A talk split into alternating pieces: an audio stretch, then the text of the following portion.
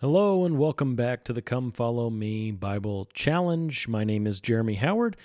I am on staff as the pastor here at Orchard Hills Bible Church in Payson, Utah. Thanks for joining me today. Our going through the New Testament based on the schedule created by the Church of Jesus Christ of Latter day Saints uh, brings us to the book of John today, the Gospel of John. And we're going to look at chapter 6. And I want to do something uh, just a little bit different starting off this episode by jumping to one verse at the end of the chapter or toward the end of the chapter just to whet your appetite a little bit. Okay, here's the verse. It is John 6, verse 66. So don't get afraid with any kind of 666 stuff. You'll be okay. Okay. Uh, John 6, verse 66. It says, As a result of this, many of Jesus' disciples withdrew and were not talking with him anymore. Does that whet your appetite? Huh, what on earth could cause such a situation? Because of this, many of his disciples were withdrawing and just not talking to him anymore. Uh, if you're married, you know what that's like.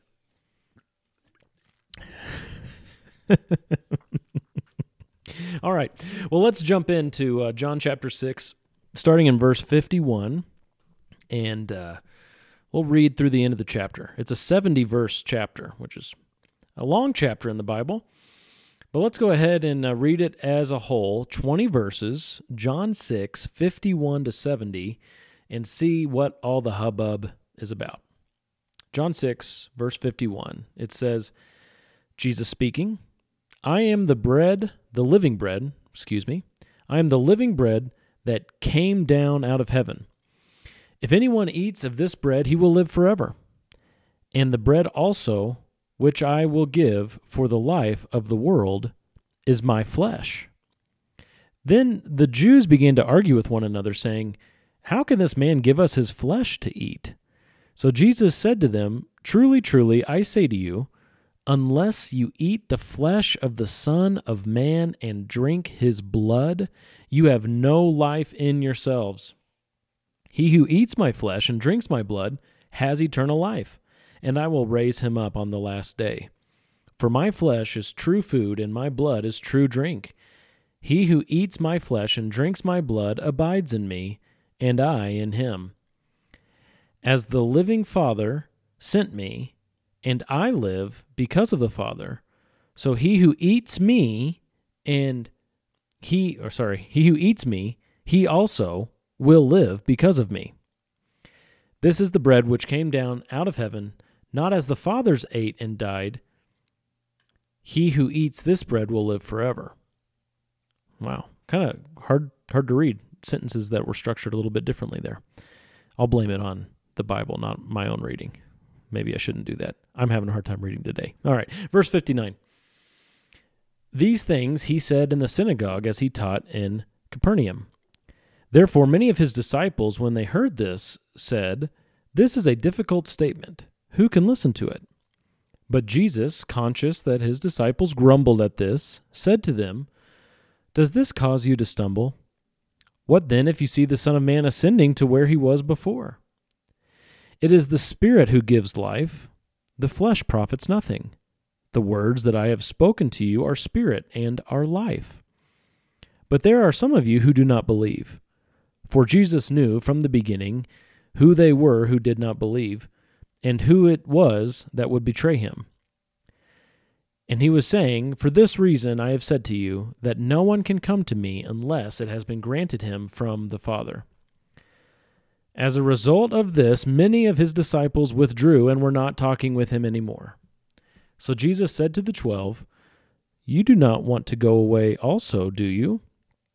Simon Peter answered him, Lord, to whom shall we go? You have the words of eternal life.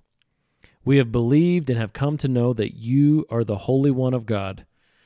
Jesus answered them, Did I myself not choose you, the twelve, and yet one of you is a devil? okay. Well, we could spend the next lifetime in that passage, couldn't we?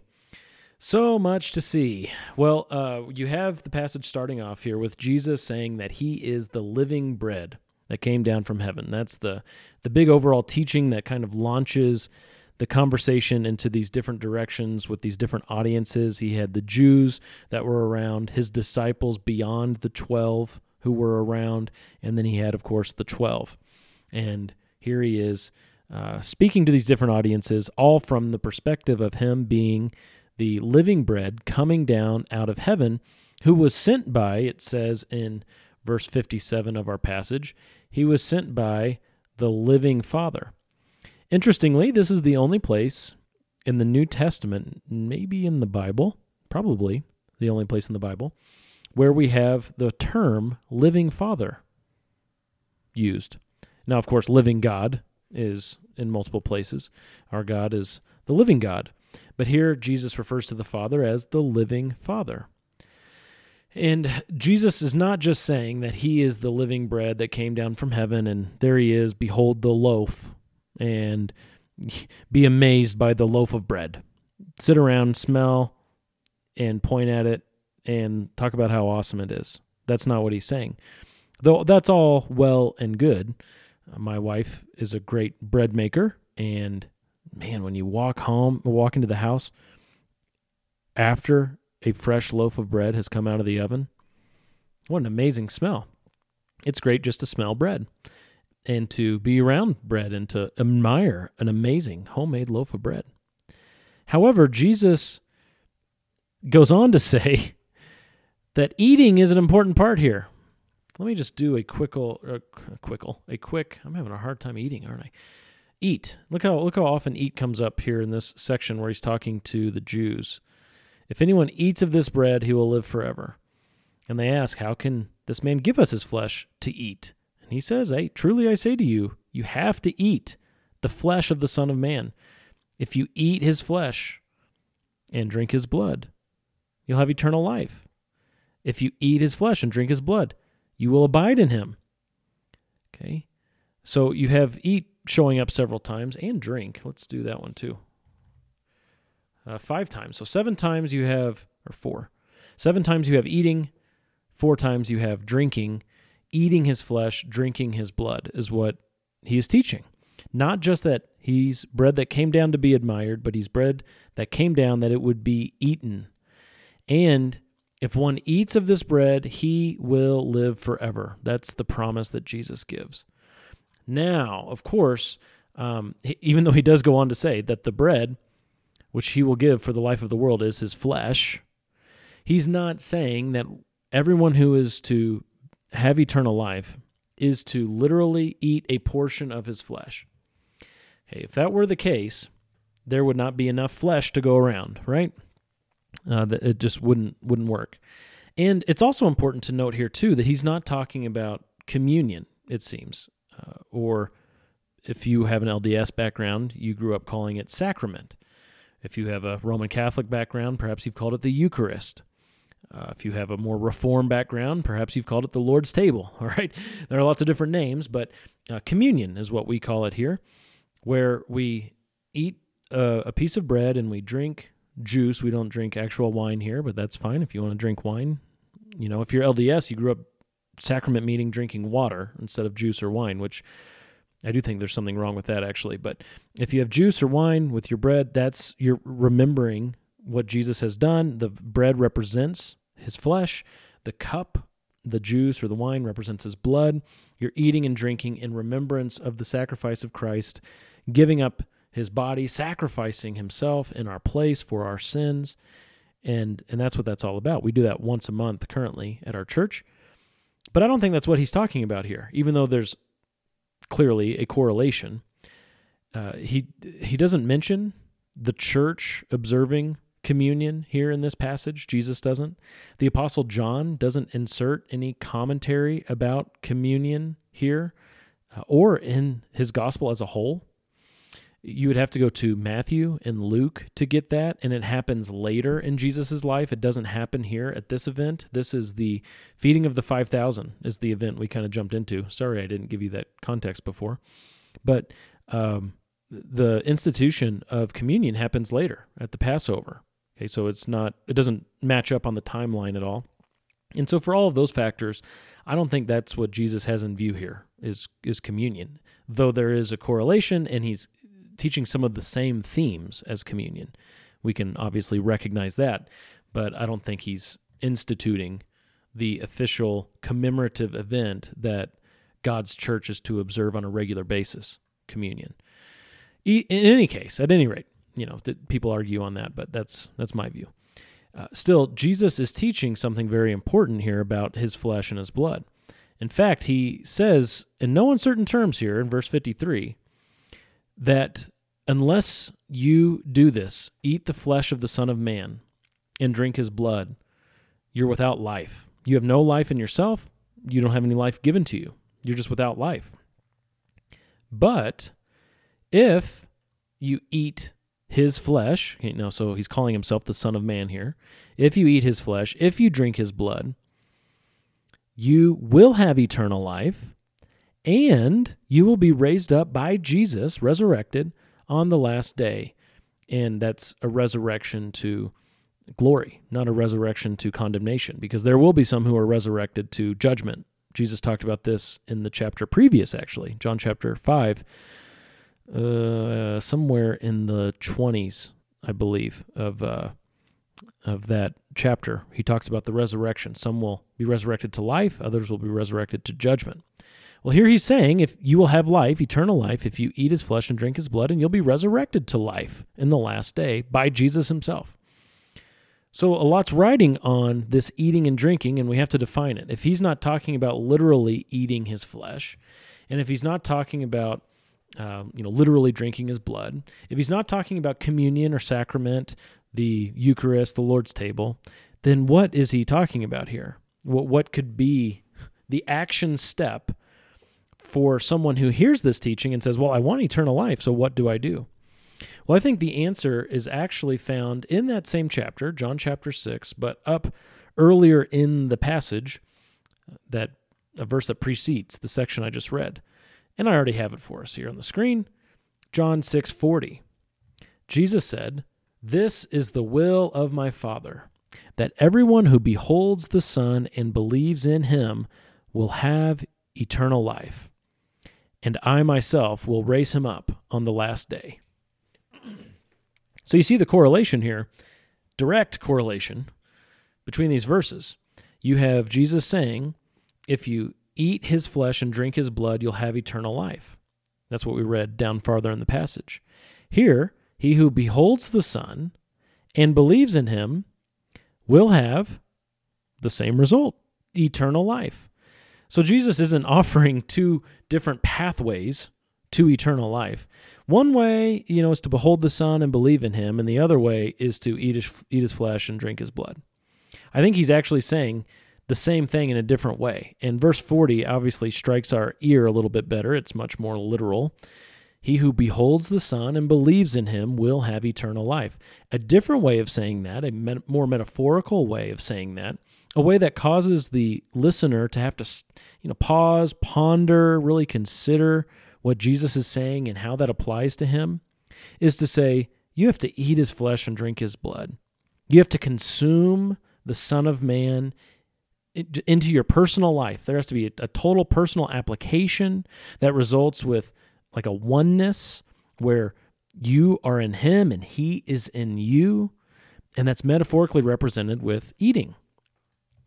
In Carl Laney's commentary on the book of John, I thought he made a good point here, saying, you know, even though that sounds strange to us, we use metaphors like this all the time. In fact, one is uh, that's very common and related to this metaphor is digest. We'll say something like, "Oh, I need to, you know, digest what I just read for a while." Meaning I need to to think on that for some time. I need to meditate on that. I need to really consider how this applies and how that affects me. And it's really the same sort of thing. You need to not just recognize that Jesus is who he said he was and observe and wave and, and say, that's great. Off I go. No, no, no. If you are to have eternal life, you are to consume him. You are to bring him into your life, that he would be in you and you in him, and that there would be this mutual abiding. In 1 Corinthians 6, it says that the one who has joined himself to the Lord, he is one spirit with him. There's a, a mystical union that occurs when there's genuine faith. And that's what's illustrated here by the eating and drinking. There's a, a total union that's taking place that really freaks some people out. I mean, so you got the Jews here that Jesus is talking to that probably just didn't understand. I mean, it is a difficult statement. They just they're saying, "What on earth is he talking about?" And so they're getting a little upset. And then for those who are getting it, perhaps, and thinking, well, he must be speaking metaphorically and he must be meaning something pretty significant about how people are to take, embrace, and apply him and his teachings to their lives. But who is he to say that, right? I mean, the people who denied the lordship of Jesus Christ, that he is God in flesh, they would say, wow, what a prideful, egotistical maniac. What a jerk. And so, uh, what you have here are amazing statements from Jesus in verses 52 to 58. And his disciples responding. So, this is up here, he's talking to the Jews because the Jews are saying, verse 52, How can this man give us his flesh to eat? And that's where Jesus goes on to make these great statements. Well, now the disciples hear his answers to the Jews, and these are the disciples beyond the 12. He had more than just the 12. When they heard it, they said, This is tough. This is a really difficult statement. Who can listen to it? who, who can understand? Who can really grasp what's happening here?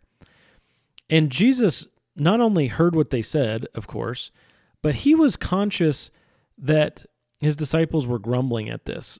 And grumbling kind of gets more to the heart of what's going on. So it's not just that they're saying, you know, Lord, we we are really wanting to grasp this and we just don't get it. It's almost like they are understanding the weight of what he's saying and they're grumbling at the at the weight of it. Or they just don't like the teaching. They, they just they just plain straight up don't like it. And so Jesus replies, This causes you to stumble, huh? What if you see the Son of Man ascending to where he was before? John's already taught us in his gospel, John chapter 3, that there's no one who has uh, ascended into heaven except for the one who has descended from heaven, the Son of Man. Jesus came from heaven. And he says, so me, he says to his disciples here, so me teaching you this is really it's a hang up for you. It's an obstacle for you for you're struggling with this. You're struggling to digest this teaching, you could say.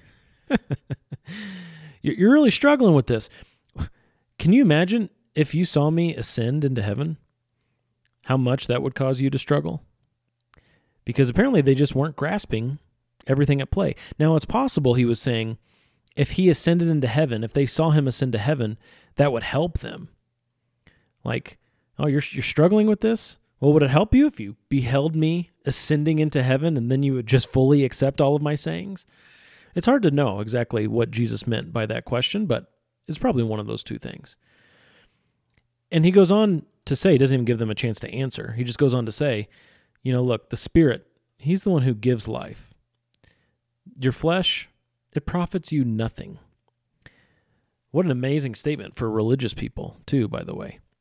Do you believe this? If you're listening to this and you're someone who is seeking to earn his or her own exaltation, your flesh profits nothing. The Spirit, He's the one who gives life. You can't create life in and of yourself. You are totally, utterly dependent on the Spirit of God. And He uses the words of Jesus because Jesus says right after that, the Spirit gives life, the flesh profits nothing, and the words that I have spoken to you are spirit and are life.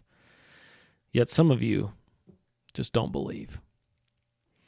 So, the answer, the solution here to all of this of, man, I, I struggle with this statement. I, I struggle to have assurance that I'm you know, doing what I'm supposed to do, that I'm going to heaven. I, I, I am just having a difficult time with my religious life. The solution is to embrace the words of Jesus because that's where spirit and life are found. And to believe. earlier in this very chapter, I believe it's verse 29, John 6 29, Jesus says, This is the work of God, that you believe in him whom he has sent. Jesus. Yeah, that's it. Verse 29. Just found it. Jesus said to them, This is the work of God, that you believe in him whom he has sent. What are you to do in order to have eternal life, to possess the riches of life, to have treasure and light and assurance? You are to believe in the words of Jesus, who says, Take me in, consume me. I, I have to be totally, fully, completely taken into your heart through faith. Not through a literal eating, not through a religious work of, of doing this, observing, you know, some sort of religious rite. He initially enters our heart to stay, to make his abode with us. That's John chapter 14, where Jesus says that he and the Father make their home in our hearts. And of course, the Spirit indwells. He comes into our heart that we would cry out, Abba, Father, all beginning at salvation, the initial moment of salvation, and to stay. They, the persons of the Godhead, they don't leave, but they remain. When a person believes in the, in the gospel and is adopted into God's family and becomes one of God's children by being justified by grace through faith, that person then has God forevermore. And we aren't to grumble at Jesus' teaching, but we are to see the life in the spirit that is found in Jesus' teaching. Yet not, not everybody will believe. And Jesus knew from the beginning, it says in verse 64, Jesus knew from the beginning who they were who did not believe and who it was that would betray him, Judas Iscariot. And he was saying, For this reason I have said to you that no one can come to me unless it has been granted him from the Father. No one can come to me unless it has been granted him from the Father. That's a very heavy statement. Back in verse 44 of John chapter 6, Jesus says, No one can come to me unless the Father draws him. Right? So, um, how do you know if the Father has drawn you? That's an important question. Well, you come to the place where you truly believe in Him as your work before God. You believe in the words of Jesus, you believe in the work of Jesus, and you trust, you rest in the finished work of Christ on your behalf, not seeking to add to it or subvert it or whatever with your own doing, but you're recognizing that your flesh profits you nothing and the Spirit is giving you life through the word and work of Jesus alone. Has that happened in your life? Hmm. Unless you eat his flesh and drink his blood, you will not have eternal life. That's very, very important to consider. It is uh, of utmost paramount significance that you understand where you are with that. And unless you have eaten the flesh of the Son of God and drunk his blood, you will not have eternal life. That means there are people that will not have eternal life. Some of you have been taught that there are different, you know, levels, kingdoms of heaven, and everyone's basically going to go to one of the three kingdoms. Not according to Jesus. You have to eat his flesh and drink his blood to have eternal life. So, what that's saying is those who reject him are going to suffer death. They will not have life in themselves. They're going to have death. There are consequences, eternal consequences, a punishment that awaits those who reject Jesus, Son of God and Son of Man. Well, let's keep reading because there's this amazing statement from Peter. You know, you have all these disciples. This is the verse I opened up with. You have all these disciples withdrawing from him, not talking to him anymore. So Jesus turns to the 12 and says, You don't want to go away also, do you? And Peter speaks because Peter always speaks. And he's kind of representing the group. And he says, what a beautiful statement. Lord, to whom shall we go? You have the words of eternal life. We have believed. Notice he says believed, not we have done XYZ. We have believed and have come to know that you are the Holy One of God. So, yeah, where else would they go? There's a great Christian hymn, a modern hymn, titled Jesus, I My Cross Have Taken. And it talks about the world may leave me, the world may hate and forsake me. They've left my Savior too. And kind of in this moment here, you have everything getting quiet, all the noise from the big feeding of the 5,000 event and the Jews being there and these other disciples being there, all the noise is just kind of going away. You know, imagine um, that that you're in this situation. You're out maybe in a field or at the beach or wherever, and there you are with a very small group of people after a bunch of people have been there partying all day, you know, coolers out, having a great time, music playing, and people just trickling out, trickling out. There they go. And it's dusk. And there you are alone with just a few people and Jesus. What an amazing moment. And and we know in this case the people have left They've trickled out because they've rejected Jesus. Do you go with the group that perhaps you formerly identified with? This group that's rejecting the biblical gospel? This group that's rejecting the biblical Christ? This group that's rejecting grace alone, faith alone, Christ alone?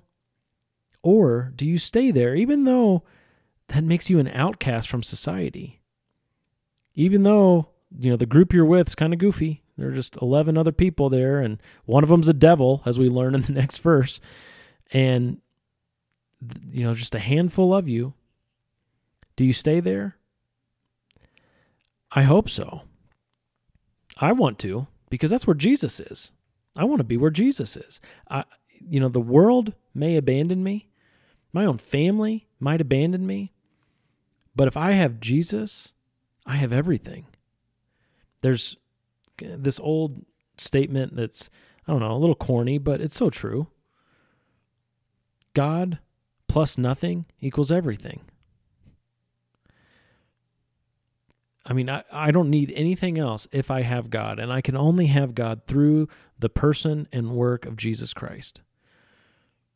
And day by day, it is my duty to return my heart, my mind back to that gospel, that has, that message of hope through which I was saved, that I would continually feast on Jesus, eat his flesh, and drink his blood, that I would continue to behold and believe the Son of Man, and therefore not only have eternal life once for all, but have that eternal life and that eternal perspective renewed day by day. Well, thanks so much for joining me. I hope that this helps you understand a little bit more about the Bible, about the biblical gospel, about what God has for you to do. This is the work of God, that you believe in the one whom he has sent. Thanks for joining me. God bless.